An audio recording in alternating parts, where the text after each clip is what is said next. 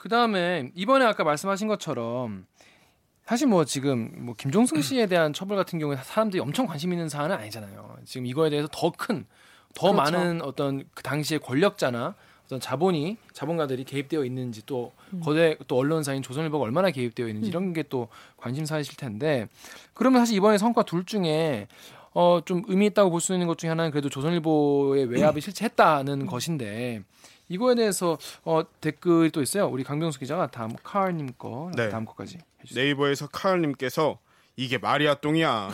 리스도 없고 성폭행도 안 했는데 조선일보가 수사하지 말라고 외압 넣은 거는 사실 그럼 조선일보는 혼자 섀도복싱한 거냐? 그렇죠. 그다음 섀도복싱. 기후가 너무 좋네. 찰지네. 파리쿡에서 익명으로 남겨주신 댓글입니다. 조선일보 외압 관련 건은 2016년 공소시효가 끝나서 수사 권고가 안 됐다고 합니다. 예, 지금 오늘 아침에 조선일보에서 딱 이 얘기를 했어요. 네. 우리가 섀도복싱 했겠냐? 네. 그러니까 이제 리스트도 없고 성폭행도 안 했는데 조선일보 수사하지 말라고 외압 넣었다는 게 말이 안 되니까 우리가 수사하지 말라고 외압 넣은 게 사실 아니다는 거예요. 아니라는 거죠. 그렇게 얘기하기엔 지금 실명이 거론된 조선일보 관계자가 너무 많지 않나요? 그렇죠. 그래서 조선일보는 그러니까, 그런 입장인데 네. 이거에 대해서는 근데 처벌은 뭐 재수사나 재수사 이런 건 안 되는 거죠. 이 기자가 좀 말씀을 조심하셔야겠어요. 네. 아, 근데 그러게 지금 이 기자는 그 조선일보와 지금 특별한 인연이 있으시다고. 아, 그 이게 꼬매도 되나요? 네.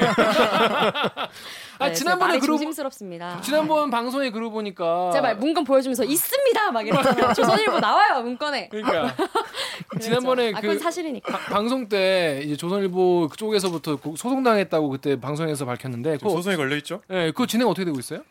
아, 네, 뭐 그냥 걸려 있습니다. 민사 소송. 네. 아, 그건 뭐 어떻게 돼요 그러면? 아, 뭐 기다려야죠 뭐. 기다리는 거. 그런 얘기가 지금 조선일보는 그래서 이걸 거꾸로 주장을 하고 있어요. 그래서 이건 그러니까 우린 관계가 없으니까 외압을 행사한 적이 없다. 그죠. 네. 섀도복싱 안 했다. 안 했다. 네. 그게 조선일보의 주장인데 이건 어떻게 봐야 돼요? 근데 네. 이 그 괴로워.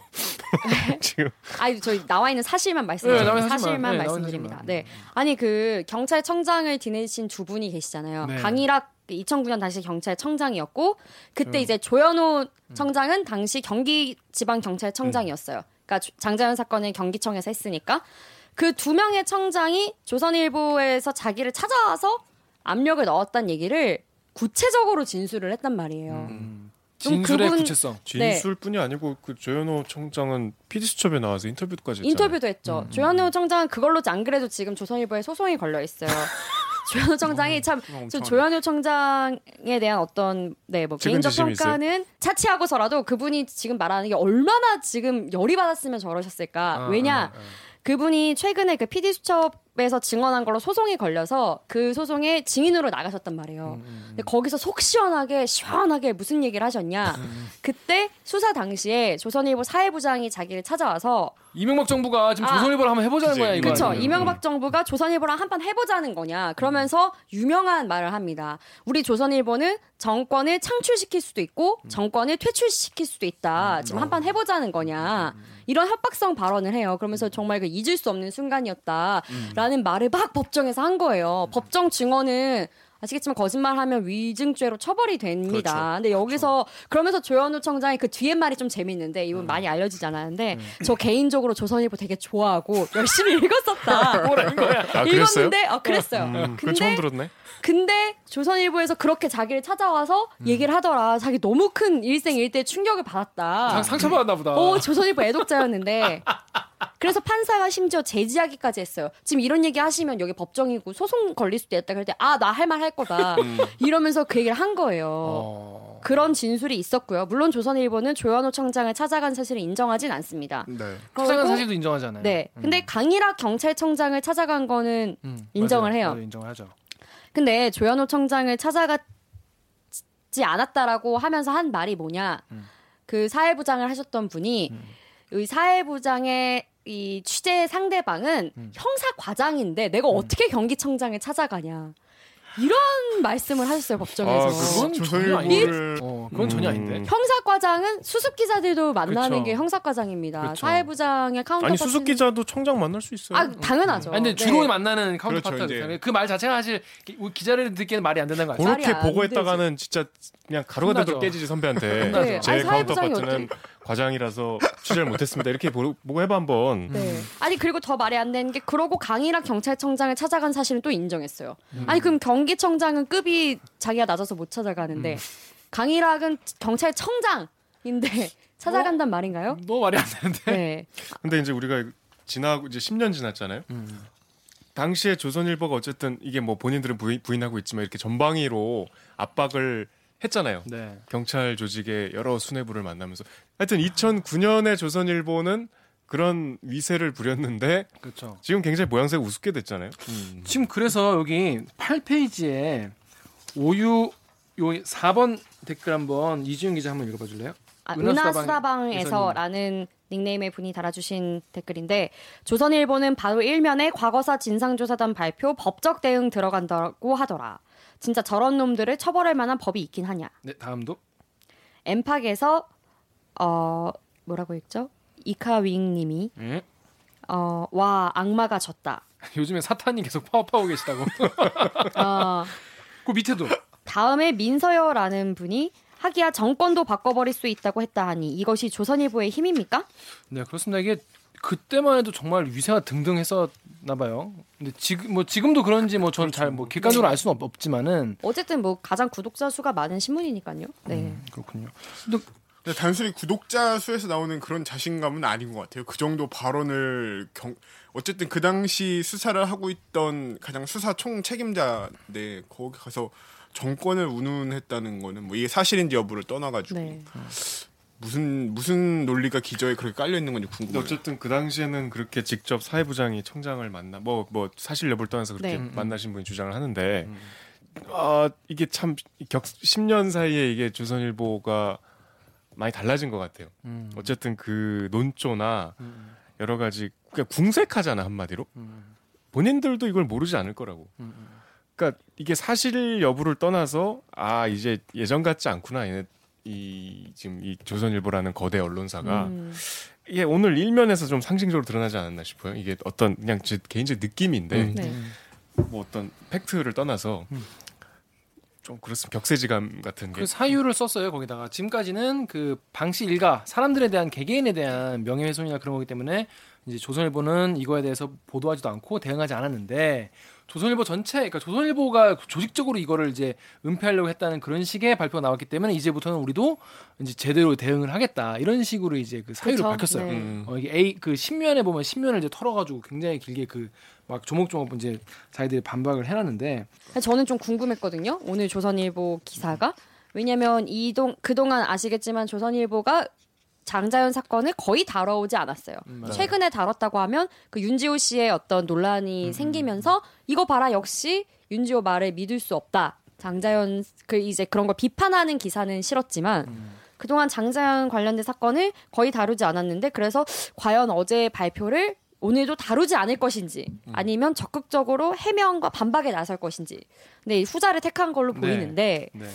네, 지켜봐야죠. 네. 보면 이제 가장 핵심적인 거는 조 청장한테 그런 얘기 한 적 없다. 강희락 청장한테 그런 얘기 한 적 없다. 그거예요. 조선일보의 주장은.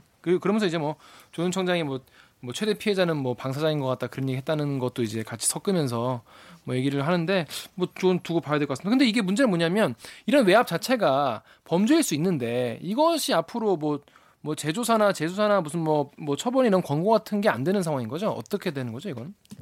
안 됩니다. 왜 안 되죠? 명확하게 슬프지만 왜 그러냐면 이게 그 만약에 적용이 되려면 예를 들어 조선일보의 어떤 부탁이나 압력을 받아서 예를 들어서 그래서 경찰이 수사 관련된 거에 영향을 미쳤다든지 수사 뭐 결과에 대해 뭐 영향을 미쳤다면 이게 그 공무원들의 직권남용 혐의가 적용될 수 있거든요. 네. 네. 예를 드신 거죠?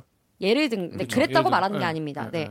근데 이 적용될 수 있는 직권남용 혐의도 공소시효가 7년이거든요. 7년. 네. 그러면은 장자연 씨가 7년이요. 사망해서 수사가 이뤄진 게 2009년이니까 이미 끝난 거죠. 지났죠. 2016년에 공소시효가 끝났어요. 그러니까 이거를 수사로 넘길 수 있는 게 사실상 공소시효 남은 게 없는 거죠. 이 부분 외압 부분 관련해서는. 네.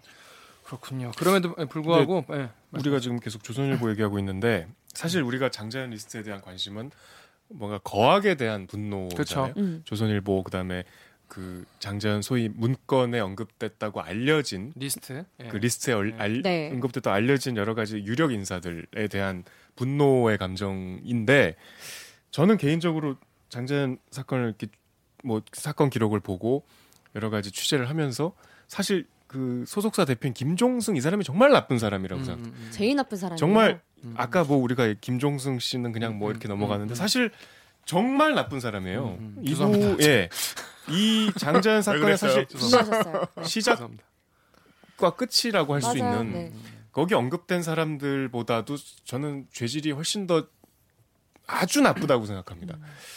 어떻게 보세요? 너무 저는 그 예를 들면 경찰 수사 기록 같은 걸 읽어 보면은 이 장자연 씨가 당했던 이제 이 김종승 씨로부터 당했던 여러 가지 학대에 가까운 폭행과 뭐 여러 가지 뭐 욕설 같은 건 기본이고, 이것들을 보면은 정말 그 장자연 씨가 궁지로 몰릴 수밖에 없는 그 주범은 김종승이에요. 맞아요. 네. 그걸 취재하면서 어떻게 좀 느끼셨어요?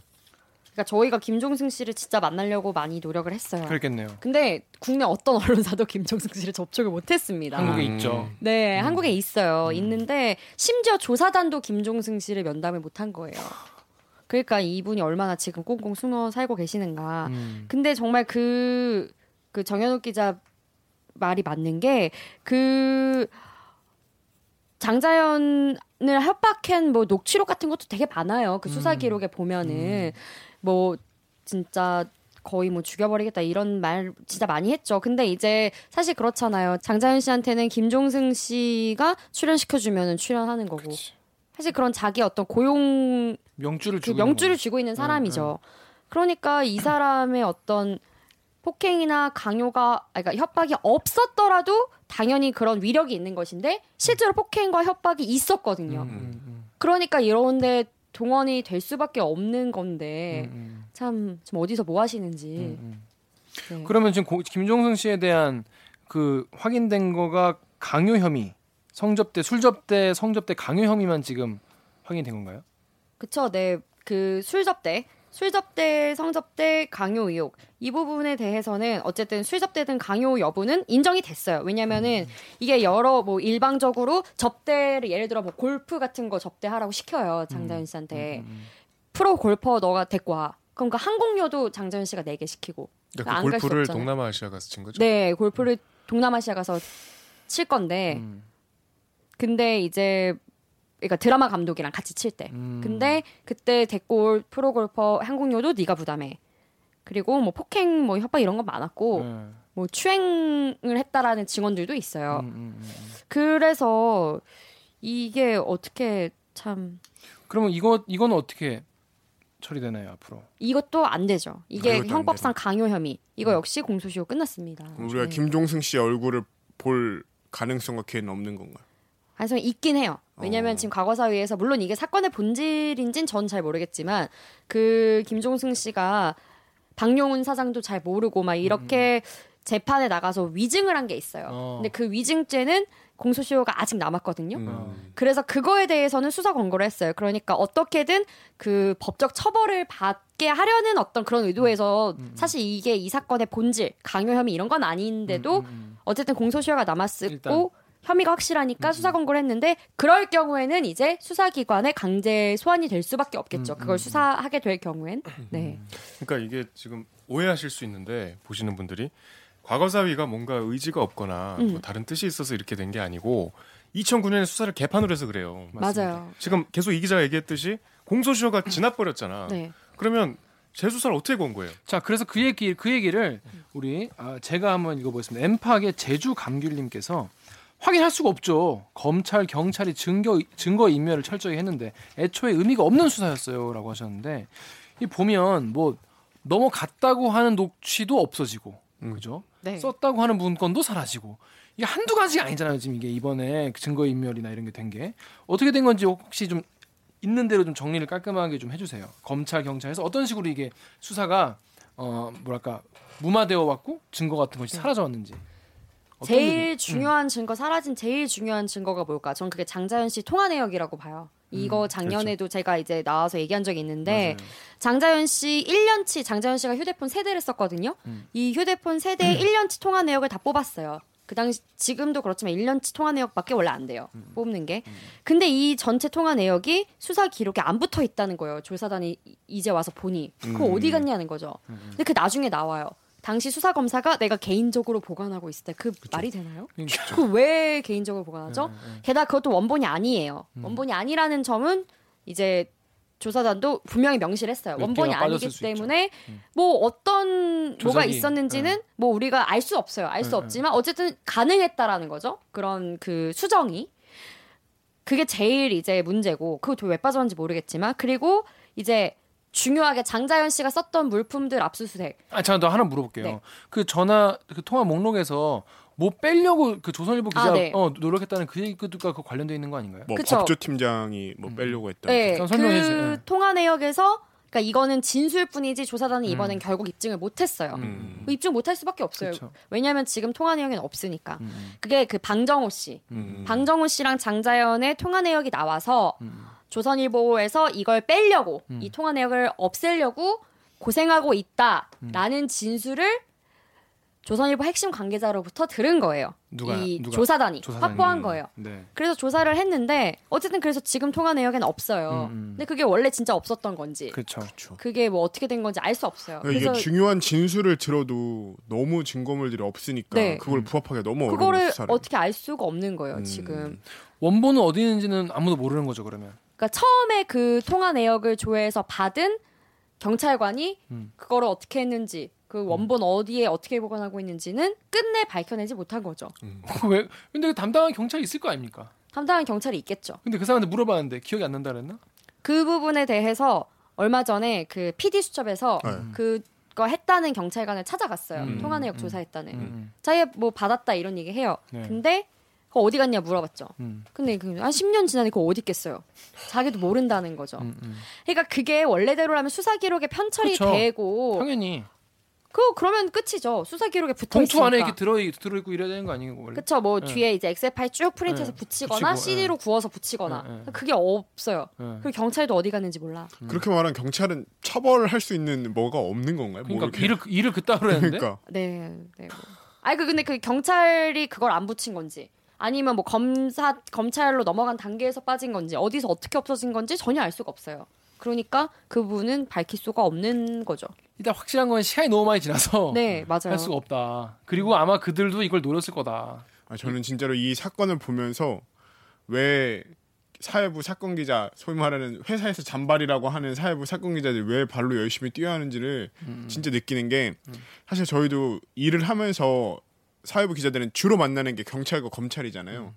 근데 심적으로 우리도 모르게 약간 경찰과 검찰이 말을 하면은 그게 맞을 것 같다는 느낌이 있어요. 이 사람들한테 맞아요. 확인을 받아야지만 내가 그냥 이 맞는 기사라고 마치 도장을 찍어주는 듯한 느낌이 머릿속에 들 때가 있거든요. 권위가 있으니까. 네. 근데 이렇게 수사를 너무 막말로 개판으로 해놨으면은 어떻게 말을 다 믿을 수가 있겠어요. 발로 뛴다고 이거 어떻게 알겠어요?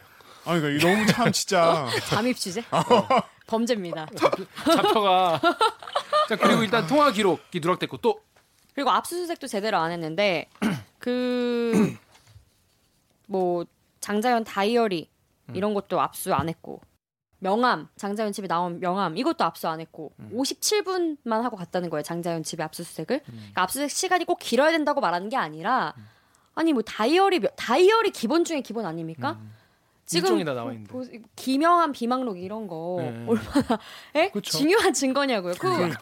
아네 김영한까지 아니에요. 하여튼 네. 그죠. 아니 업무 수첩 다이어리 이런 거 진짜 중요해요. 근데 그쵸. 거기 그런 것도 안 가져가고 명함 얘기도 있었죠. 명함. 예, 장자연이 그러니까 그 화장대 이런 데 있었던 명함 네. 이런 거 안 갖고 갔고 그 명함은 장자연이 만난 사람으로 추정되는 사람들이잖아요. 그쵸. 안 갖고 가고. 그 경찰 기록 보면은 윤지호 씨 그때 당시 참고인 조사 받을 때는 명함까지 일일이 다 물어보던데. 그러니까요. 2009년에. 그러니까요. 근데 이 장자연 이 당사자 집을 압색을 했는데 명함을 안 챙겼다는 건 납득이 안 가죠. 그러니까요. 그리고 제일 중요하게 제가 그 또 없어진 자료, 그 수사 기록에서 없어진 자료가 통화 내용 말고도 한두 가지가 아닌데 제일 중요하게 없어진 자료. 제가 홍보를 하자면 제 디지털 기사 시리즈에 자세히 썼습니다. 네. 장자연 제조사가 말해주지 않는 것들.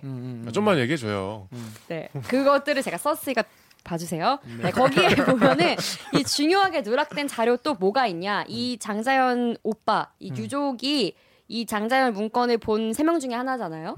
근데 이 유족이 보고 그 문건이 어떻게 생겼던가요? 그래서 문건에 뭐뭐가 나온다 다 말해요. 그러니까 수사관이, 경찰이 종이랑 펜을 주면서 그러면은 본 내용 좀 써보세요. 그래서 다 써요. 그래서 이 쓴 내용을 기록에 첨부하다라고 수사기록에 써있어요. 근데 그거 없어요. 그러니까 수사기록에 첨부했다. 근데 첨부된 게 없어요. 그러니까 그 봤다는 문건 다시 쓴 거 없습니다. 그거 어디 갔냐고요. 근데 그 조서를 쓴 분은 첨부했지만 그 나중에 어디에서 어떻게 빠졌는지는 알 수 없는 것이죠. 아니 이게 말이 안 되는 게 문건 네. 우연히 그러니까 경찰 수사 결과나 검찰 수사 결과가 늘 그런 식으로 누락이 된다. 그럴 리가 없잖아요. 그러니까 너무 누락이 이렇게 중요한 것들이 이렇게 계속 누락이 되는 게 이 우연의 일치로 보기엔 너무하지 않나요? 믿을 수 없는 거잖아요. 그러니까. 우리 일반인들의 수사. 우리 지금 이 순간에도 몇천 건 몇만 건의 수사가 이루어지고 있을 텐데 그게 다 이렇게 이런 식으로 이루어진다고 할 수 없기 때문에 그러니까 분명히 누군가가 이런 과거사 진상조사단이 출범해서 할 수 있는 일이 아니었던 걸로 지금 밝혀진 거죠. 그렇죠. 이미 결국 네. 핵심 이미 증거들이 이미 없어요. 증거들이 사라졌고 시간도 지나버렸고 네. 참 안타까운 일이죠. 좀 전 진짜 이해가 안 되는 결과라고 봐요. 어떻게 이렇게 압수물이나 이런 게 어떻게 이렇게 많이 없어지나. 그런데 그 팀장이신 그 김 변호사님이 요즘에 막 라디오에 나와서 말씀을 많이 하시는데 조사단 팀장이 조사단 팀장께서 김 변호사께서 말씀을 많이 하시는데 이번에 리스트가 없다, 뭐 진상 규명 불가하다 뭐 이런 식의 결론 나온 것 자체 사실은 소수 의견, 그러니까 검사들, 그러니까 6명 중에서 2명 검사의 의견을 이제 검찰 쪽에서 받아들여가지고 이렇게 발표를 한 거잖아요. 이 과정도 사실 좀 약간 이해가 안 되는 부분이 많아요. 없다고 하진 않았잖아요. 진실 규명할 수 없다 그랬어요. 그러니까 리스트가 없다 이러진 않아요. 진상을 네. 규명할 수 없다. 네. 여기 그러니까 관련해서 우리 그 정연욱 기자가 엠팍의 2번 댓글 좀 읽어주세요. 크럭스 레드독님인가요? 파견온 검사 2명이 그 진상 조사조차 철저하게 방해했다고 합니다. 이 되게 좀 어려운 문제예요. 그러니까 조사단 내부에서 의견 대립이 엄청 극명했던 건 사실이에요. 그러니까 이게 이 조사단이 애초에 이 과거사위원회랑 조사단이라는 게 검찰이 옛날에 잘못한 거 조사합시다잖아요. 그러니까 이거를 근데 검찰이 잘못한 걸 조사하면은 안 되겠죠. 공정한 결과가 안 나오겠죠. 그렇죠. 그러니까 외부 단원들을 넣었어요. 변호사들, 교수들을 넣어서 그렇죠. 조사단을 꾸렸단 말이에요. 그냥 검사들은 자기 조직의 잘못을 객관적으로 못 볼 수 있으니까. 근데 이 외부 단원들, 변호사, 교수들은 이 장자연 사건에 대해서 조금 더 뭐 예를 들자면 리스트 같은 것도 있었을 가능성이 높다. 이렇게 결론을 내렸는데 이제 검사들은 좀 아무래도 신중하고 다소 보수적인 그 입장이었던 걸로 보여요. 실제로 그렇게 확인이 되고 있고. 그래서 이제 그 부분에 대한 그 문제가 있다라는 말씀을 이제 그 김영희 변호사 그가 얘기를 여러 번 했죠. 네. 사실 그거는 뭐 딱히 그 김영희 변호사가 말하지 않더라도 너무 많이 드러난 문제였어요. 이제 검찰 쪽 입장이 막 언론에 나오고 그 여기 파견된 검사들 입장이 막 나오는가 하면 그 반대. 그 변호사들이나 교수들의 입장이 막 나오고 이래서 근데 이제 어쨌든 간에 지금 이제 그 리스트 같은 것도 진상규명이 불가능하고 또 장자영 씨가 입었다는 성폭행 의혹 이런 것도 밝힐 수 없고 수사 권고도 어렵다라는 입장이 나왔잖아요. 과거사위가. 근데 이게 그 검사들의 의견을 많이 반영된 것이거든요. 실제로 거기 파견온 검사들이. 근데 그거를 이제 진상조사조차 철저하게 방해했다고 합니다. 이런 의견을 이렇게 보실 수도 있어요. 그렇게 볼 수 있는 측면이 있지만 또 어떻게 보면 제가 이 그 검사들의 입장을 대변하는 것이 아니라 그렇게 볼 수 있는 그러니까 그분들의 입장도 당연하다고 보여지기는 해요. 검사 입장에서는. 왜냐하면 예를 들자면 이런 거죠. 리스트 봤다는 사람들 있죠. 있고 뭐 윤지호 씨 주장하고 유족도 조금 말이 바뀌긴 했지만 어쨌든 있었던 걸로 주장한 그쵸. 걸로 보이고 근데 어쨌든 지금 리스트는 세상에 없단 말이죠. 그럼 이거를 어떻게 없는 리스트에 대해서 있었다라는 진술만으로 어떻게 이걸 밝혀낼 거냐. 그리고 그 리스트가 없는데 거기에 적힌 사람들이 장자연 씨한테 무슨 접대를 뭐 어떻게 받았는지 그거 그 사람들이 다 아니라고 하면 지금 어떻게 밝혀낼 거야. 장자연 씨가 없는데. 리스트에 있을 것으로 추정되는 사람들 인사들의 이름을 굳이 밝히는 것 자체가 나중에 이게 수사로 이게 걸러날 게 아니면은 명예훼손 소지가 있다. 그렇죠. 네. 그것도 다 전원이잖아요. 누가 맞아요. 있었다더라. 왜냐면 그 리스트는 지금 없으니까. 아니 근데 아까 이 기자가 쭉 이제 뭐 여러 가지 의혹들을 말씀하셨잖아요. 네. 그러니까 증거가 사라지고. 네. 그러니까 이제 바깥에서 보기 좀 아쉬운 점은 네. 물론 뭐 말씀하신 검사들의 논리도 일견이 이해가 됩니다만 네. 이거를 수사 공고를 한다면 이를테면 검찰에서 당시에 수사했던 그러니까 수사 과정을 들여다볼 수는 있잖아요. 그렇죠. 그 기록이 사라진 경위, 그 당시에 장자연 유가족들, 그러니까 오빠 윤지호 씨를 앉혀놓고 조서를 썼던 그 형사, 그 송치에서 맡았던 검사 불러다가 여러 가지 그 수사에 누락된 사항들의 경위는 수사를 할 수 있잖아요. 그렇죠. 그 부분 조사할 수 있죠. 네. 그러니까 그 정도도 할 수 있는데 이걸 너무 지금 아예 그냥 접어버린 게 아닌가 이런 아쉬움은 좀 있던데 어떻게 보세요? 그러니까 그 리스트에 관련해서요. 예.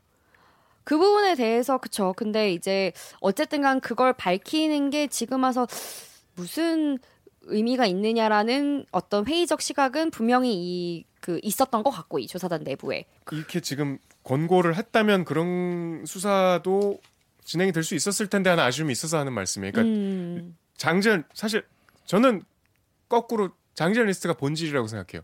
그 이제 와서 밝히면 뭐하나 이게 아니라 그 진실의 뭐 조각이라도 우리가 지금 찾을 수 있다면 그건 큰 진전이죠. 그리고 그렇죠. 네. 계속 더 뭔가 이렇게 증폭이 될 수 있으니까 뭔가 하여튼 수사기관에서 이거를 강제 수사권을 갖고서 이를테면 사라진 김종승도 이제 나타날 수 있고 네. 우리가 그동안 얼굴을 너무나 보고 싶었던 김학의가 최근에 얼굴을 드러냈듯이 그렇죠. 네. 조금 그래도 좀 진실에 가까운 뭔가 진전이 검찰의 이제 수사가 시작되면 있을 수도 있었을 텐데 그렇죠.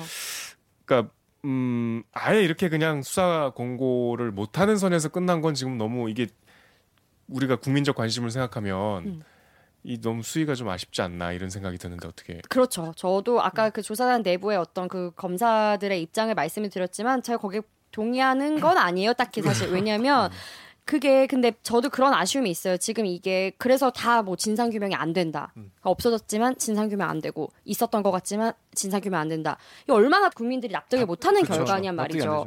근데 이게 말씀하신 대로 그럼 그때 이런 거 다 왜 수사 기록을 제대로 보존 안 하고 다 없앴냐 이거 왜 어디 갔냐 이거를 못한단 말이죠. 수사를 못합니다. 이게 그 다 직권남용이잖아요. 그 검사들 경찰 다 공무원인데 이거 제대로 관리 안 하고 뭐 혹은 뭐 압력 넣어서 이거 뭐 빼라 만약 그랬다면 근데 직권남용 공소시효 지났잖아요. 그러니까 이 사람들을 강제로 불러서 왜 그랬냐. 그러니까 저는 하다못해 검찰 수사해서 김종승 얼굴이라도 봤으면 좋겠어요. 저도 정말 포토라인에 서는 그 김종승 얼굴이라도 네, 어디 계시죠 김종승 씨? 그것도 시작을 못하게 됐잖아요 이제. 그러니까요. 저는 지금 너무 이게 그러니까 너무 국민들이 받아들이기엔 진짜 말도 안 되는 결과인 거예요. 법적으로는 어쩔 수 없어요. 다 지났으니까 공소시효가. 그러니까 너무 근데 다 어쨌든 그러면 속 시원하게 법적 처벌은 못해도 이러이러합니다라고 최소한 밝혀는 줘야 될 거 아니에요. 그쵸. 그럼 사회적 어떤 비난이라도 할 수 있잖아요. 도덕적 지탄을 받을 수 있잖아요. 그것도 과거 사회가 소극적으로 대처한 측면이 분명히 있는 것이죠. 진상규명이 불가능합니다. 네. 그런 입장으로 법리에 따라서 그렇게 네, 판단하는 거지만 특히 네. 성폭행 의혹 같은 경우에 이게 뭐 특수 성폭행 막 그런 얘기 나오는데 이거에 대해서도 뭐 증거가 없고 네. 뭐 그런 이유로 이번에 그냥 넘어가는데 사실 이제 그 팀장 김 변호사 같은 경우에는 그런 얘기를 했어요. 그러니까 이게 우리가 수사권이 없는데 어디까지 우리가 이걸 증거를 구할 수 있겠냐.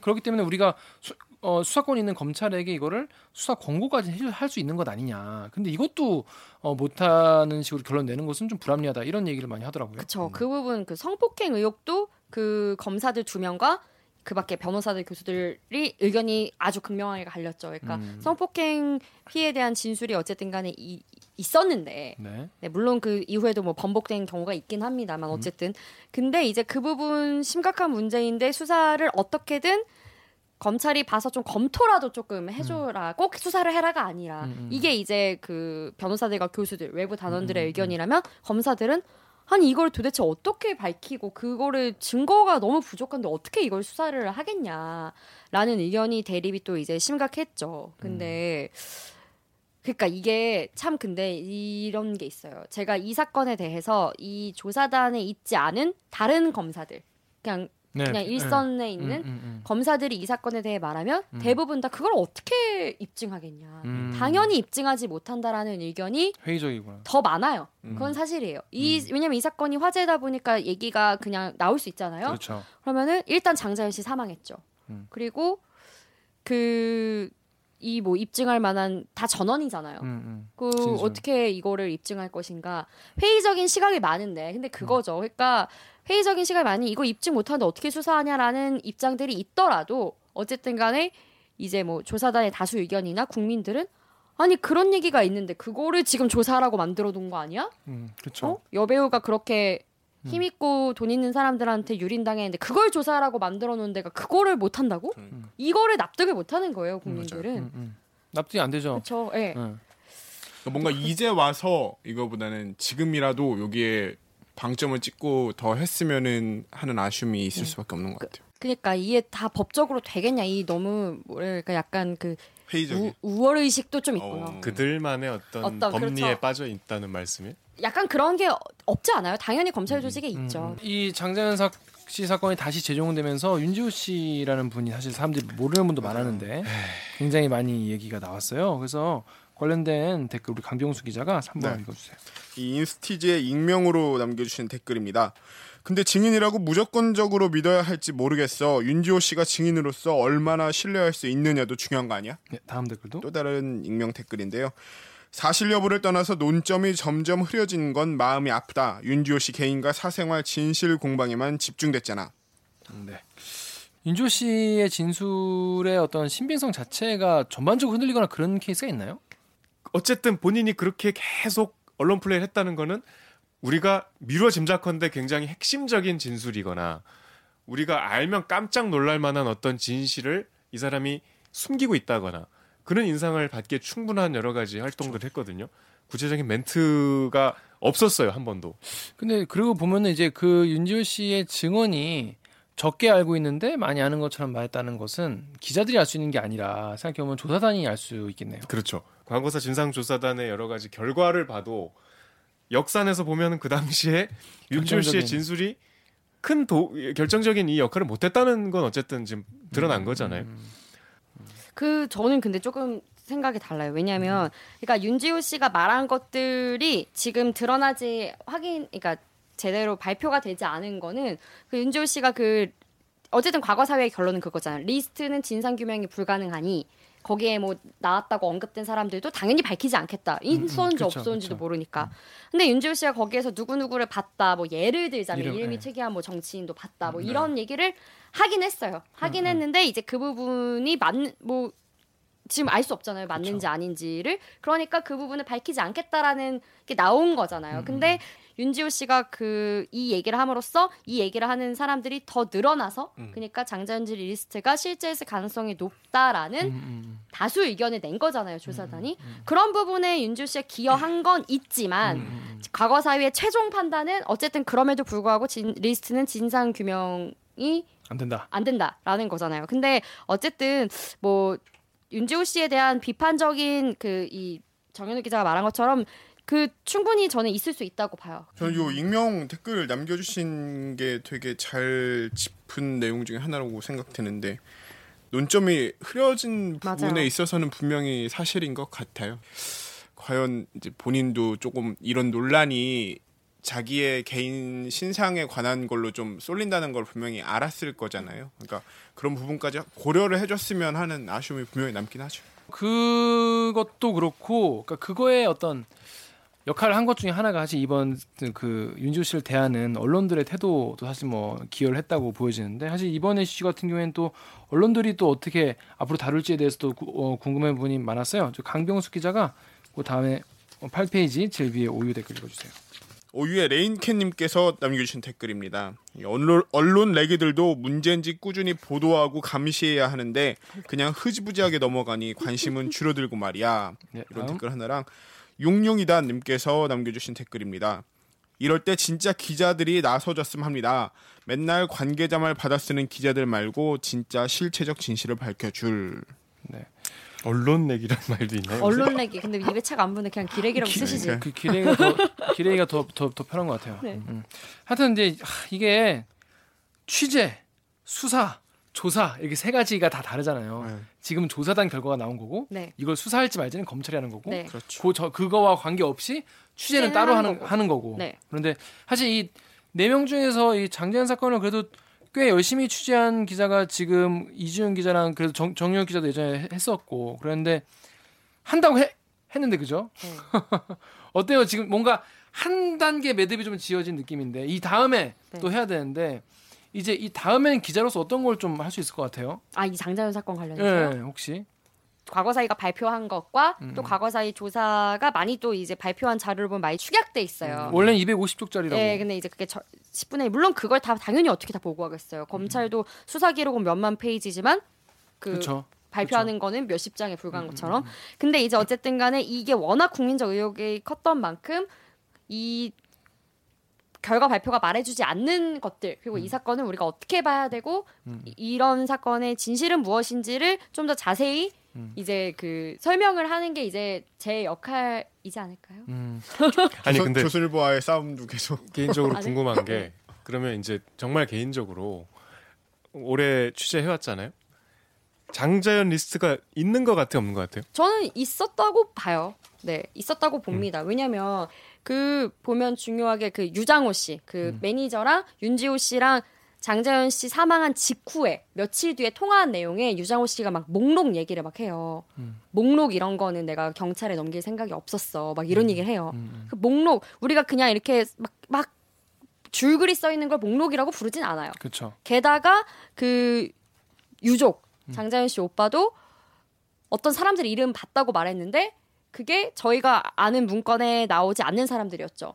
이런 걸 종합하면은 있었던 것 같긴 해요. 다만 거기에 누가 어떤 식으로 몇 명이 써있고는 전혀 저도 알 수 없어요. 있었던 것 같다. 그건 제 개인적 어떤 그 뭐 기자로서 판단이긴 합니다. 이 어떤 취재한 그러니까 바에 따른 검찰 수사까지도 못 간 이 장자연 리스트의 진실은 결국은 그 유장호 씨나 네. 장자연 씨 오빠가 입을 열어야 돼요. 네.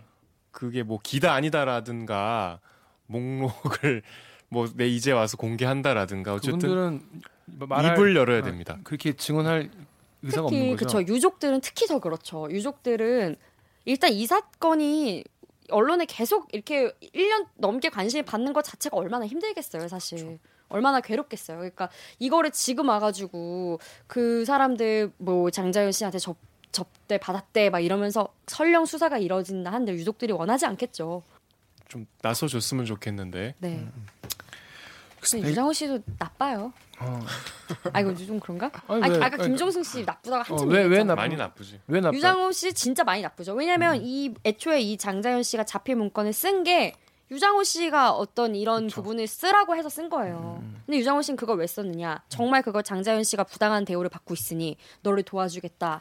그런 의도로 쓰라고 한 게 아니란 말이에요. 네. 이걸 가지고 김종승 씨를 협박하고 협박하려고. 소송에서 이용하려고 쓴 거죠. 그 장자연 씨를 둘러싸고 영화 아수라 보는 느낌. 요게 하나 나쁜 놈 있으면은 또 나쁜 놈 있고 네. 막 진짜. 아니 나쁜 놈들 진짜 많습니다. 아니 그러니까 나쁜 놈이 구체적으로 어떤 놈인지 모르니까 이건 캐릭터가 안 돼. 그러니까 더 어려운 일이고 그러면 앞으로 이렇게 보면 될까요? 우리가 앞으로 이 장자연 사건이 앞으로 이제 완전 정식 발표가 나올 거고 그러니까 앞으로 우리가 그러면 핵심 증언자들이 더 입을 열기 전에는 이거는 여기까지인 거다라고 봐야 될까요?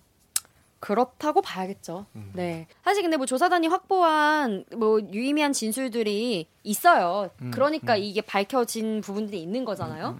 예를 들자면 조선일보 방사장도 방용운 코리아나 호텔 사장으로 인식했을 가능성이 있다. 이런 부분은 어쨌든 간에 나름의 특정은 한 것이죠. 그런 부분은 성과가 있지만 뭐 조사단이 이렇게 1년 넘게 조사했는데 그때 안 나오신 분들이 갑자기 뭐 양심 선언 이럴 그쵸. 가능성은 없다고 거의 없다고 봐야죠. 네. 뭐.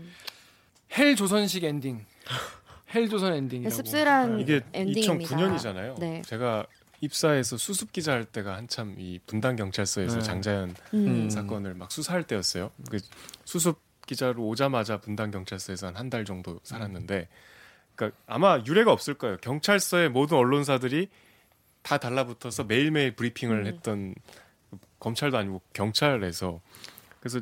저는 그때 취재를 했다고 할 수도 없죠. 수습 기자니까 매일 인간 CCTV처럼 서 있거나 귀에 이렇게 벽에다 이렇게 귀를 대고 무슨 과장님들 쫓아가고 밥 먹을 때 차 택시 타고 쫓아가고 뭐 그런 정도였는데 그 당시에 일체 제가 알기로는 제 수습 기자 신분으로 제가 그때 판단하기로는 일체 경찰 취재가 안 됐어요. 그러니까 공식적으로 기자간담회에서 우리 소위 얘기하는 풀하는 내용 외에는 그런 외곽 취재가 전혀 안 됐어요. 어쨌든 그래서 그 당시에 답답한 상태로 뭐 경찰 수사 끝나고 검찰 송치돼서 이게 마무리가 됐단 말입니다. 네. 아마 그때 학생이었죠? 그렇죠. 2009년이니까. 대학생, 네, 대학생. 지금 이제 10년이 지나서 그 당시에 대학생이었던 이지윤 학생이 이지윤 기자가 되어서 이제 1년 전부터 열심히 취재를 했단 말이에요. 다시 이렇게 됐잖아요. 그러니까 여러 가지 참 이 시간도 그렇고 똑같은 결론일 수밖에 없다는 사실도 참 이게 무력감을 느끼고 그렇습니다. 그렇습니다. 자, 그러니까 정말 고구마 엔딩.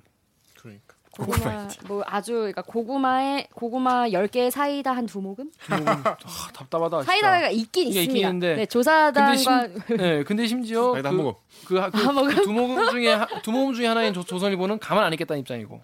아, 뭐 그거는 뭐 그렇게 말할 수 있죠. 근데 어떻게 될진 모르니까. 그렇습니다. 네. 앞으로도 혹시나 또 누군가가 또 새로운 증언이 나오기를 사실 바라는 마음 그거밖에 없겠죠 이제는. 네, 아직 엔딩이라고 보기 힘들고요. 이번 요건 이렇게 엔딩이 되면 안 되는데 이렇게 엔딩이 나면 절대 안 되고 네. 어떻게든 어느 분이든지 간에 좀 얘기를 하는 그런 식으로라도 네. 또 기자들도 계속 이거를 또 놓치지 않고 계속 취재를 기회가 되는 대로 해야 될 것 같습니다. 자, 이 기자님 오랜만에 나왔는데 어땠어요 오늘? 아유 개인적으로 제가 오래 취재해서 애정이 있는 사건이기 때문에 네, 그 섭외 요청이 왔을 때 바로 이제 할 말이 많았나 보죠. 네, 할 말이 많기도 했고 뭐 사건이 본질이 흐려지는 게 저도 너무 안타까웠거든요. 왜냐면은 이 사건은 사실 뭐 그게 중요한 건 아니잖아요. 윤지호 씨가 뭐 어쨌고 저쨌고는 사실. 그래서 이제 할 말도 많기도 했고 또 과거사의 결론이 실제로 고구마다 보니 네. 예, 뭐 시원히 내놓은 게 많지 않다 보니 그래서 얘기를 좀 하고 싶었어요. 소송이 안 걸리는 한에서. 네. 아니 근데 소송도 좋은 시간이었다고 봅니다. 네. 저는 당당하게 응하실 아이고 그럼요. 제가 뭐 틀린 말 한 게 하나도 없습니다. 예. 네. 이건 뭐 우리가 지금 뭔가 실수를 해서 그런 게 아니니까. 네, 맞아요. 네. 강 기자도 오늘 어땠어요? 결론이 나오니까 오히려 더 그런 생각이 좀 많이 들어요. 뭔가 고구마 엔딩이라는 말이 그냥 진짜 딱 적절하다고 생각되고 뭐 여기서 더 뭔가를 할 수 있을까라는 사실 약간의 개인적인 의구심도 있고 솔직히 만약에 뭔가를 더 나아질 수 있을까라는 그런 아쉬움도 있고 해가지고 모르겠습니다. 좀 얘기를 많이 아는 저는 사실 이 부분에 있어서는 제가 취재한 게 아니니까 기자라기보다는 한 사람이 시민으로서 계속 사건을 바라봤던 것 같은데 사건에 대한 다양한 이야기를 더 들으니까 오히려 조금 더 답답한 마음이 들어서 그게 제일 안타까운 것 같네요. 저는 그 오늘 아침에 이제 기사 쭉 보면서 그런 생각 들었어요. 아 결국 이렇게 그들이 원하는 대로 됐구나. 결국 그들이 원하던 대로 그들이 증거 인멸시킨 대로 그들이 나쁜 짓 해서 자기들 잘 살려고 한 대로 어쩜 이렇게 잘 됐을까? 그러니까 지금 조사 잘 답답한 게 있지만 제일 나쁜 건 그때 잘했어야죠. 그때 수사를. 근데 이제 그때 이명박 정권 그리고 박근혜 정권이 이어지면서 그 동안은 왜 수사가 잘 안 됐는지를 다시 한번 저는 사실 이거 장자연 씨 뭐 리스트나 이런 거를 밝히지 못한다 이렇게 하더라도 그 당시에 검찰이나 경찰 누구의 지시를 받아서 누구의 얘기를 듣고 그런 식으로 증거 인멸했고 수사 개판으로 했는지 이런 거라도 정말 엄하게 좀 조사를 하고 좀 수사를 해야 다시 이런 일이 안 일어난다 이런 생각이 좀 들어요. 아, 저 황교안 대표가 떠올랐어요. 왜요? 그 제가 얘기했었잖아요. 광화문 집회에서 다 묻힌 사건, 장자연 사건을 이제 와서 꺼내는 저희가 뭐냐 뭐 이런 발언했었죠. 네. 지금 우리가 쭉 얘기했지만 그게 참 이렇게 할 말입니까 이게? 다시 한번 규탄하는 바입니다. 그렇습니다. 참 역대급으로 가장 고구마 엔딩인 것 같은데 이거. 아 역대급 읽어주는 기자들 가운데. 그렇습니다. 아 그래도 뭐 성과가 없진 않으니까 사이다 두 모금에도 집중을 조금 해주시는. 그것도 좀 앞으로 좀 봐야 될 것 같습니다. 자 오늘 방송도 참여 방법 알려드리면서 마무리하겠습니다. 기자님들. 자 이대로 멈출 수 없다. 댓글 읽어주는 기자들은 매주 목요일과 금요일 유튜브, 팟빵, 아이튠즈, 파티, 네이버 오디오 클립, KBS 라디오 앱, 콩의 팟캐스트를 통해 업로드됩니다. 매주 일요일 오후 5시 5분 KBS 일라디오에서는 순한 맛의 방송용 댓글 읽기도 만나실 수 있습니다. 저 이지윤 기자처럼 대들기에 초대하고 싶은 기자가 있으시다고요? 방송 관련 의견은 인스타그램, 유튜브, 팟빵 계정에 댓글을 남겨주세요. 잠깐! 불면 날아가고 지면 터지고 손을 휘저으면 흩어지는 도로의 민들레꽃 같은 방송. 댓글 읽어주는 기자들은 댓글 읽어주는 기자들이 호로록 날아가서 사라지지 않고 질긴 잡초처럼 오래오래 살아남아 눈의 가시가 될 수 있도록 좋아요와 구독 버튼도 잊지 말고 눌러주세요. 누르셨나요? 그럼 다 같이 외쳐볼까요? KBS 뉴스 좋았어. 또 만나요. 꼭 또 만나요. 제발.